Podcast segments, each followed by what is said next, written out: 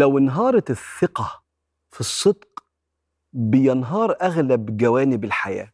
وكل واحد فينا عنده تجربة في كده لما تم اكتشاف كذبته. أول خسارة بيعيشها اللي بيتبنى الكذب بسبب انهيار ثقته في الصدق هو انهيار منظره قدام نفسه صورته في المراية تقديره لذاته. علميا رؤية الإنسان لنفسه السلف ايمج بتاعت البني آدم بتتكون من كام حاجة؟ على رأسها اتساقه مع قيمه. اللي بيخون قيمه منظره بيقل قدام نفسه بيبص لنفسه في المراية وهو شايف نفسه جبان.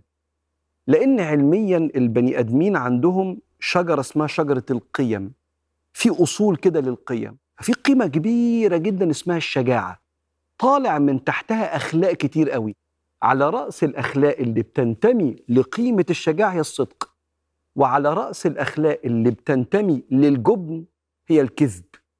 لأن البني آدم لما بيكذب هرمونات التوتر والخوف والقلق بتزيد في جسمه.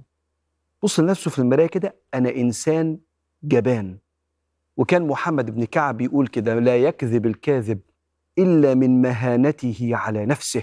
لأن الصادق يحترم نفسه إنه يتحط في موقف يتقال عليه كذاب أو حتى بينه وبين نفسه يشوف نفسه جبان مش قادر يقول الحقيقة. فبينهار صورتك الذاتية قدام نفسك ودي حاجة غالية قوي الخسارة التانية اللي بيتعرض ليها اللي انهارت ثقته في الصدق فتبنى الكذب في حياته هو تعرضه للمهانة. آه بيتهان الشخص اللي بيكذب. لأن الكذبة عاملة زي الضحكة الصفراء. أنت الوحيد اللي مش شايفها. يعني أنا لو ضحكت ضحكة صفراء فاكر نفسي ضحكت. وكل الناس خدت بالها إن دي مش ضحكة صادقة. نفس الكلام. لما البني آدم بيقول معلومة هي كذب هو الوحيد اللي ما بياخدش باله.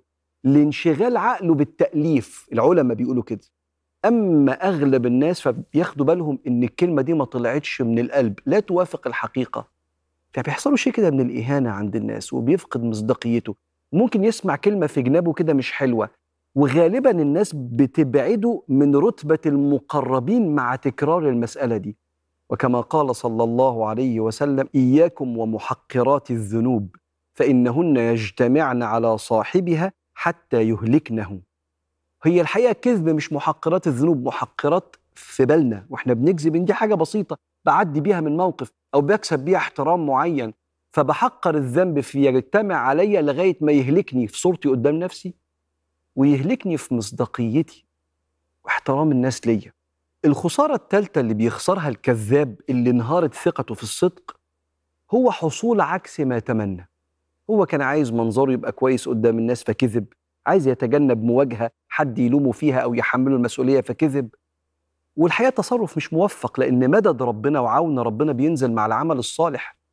أما عمل السوء فهو مضلم ما فيهوش مدد من ربنا.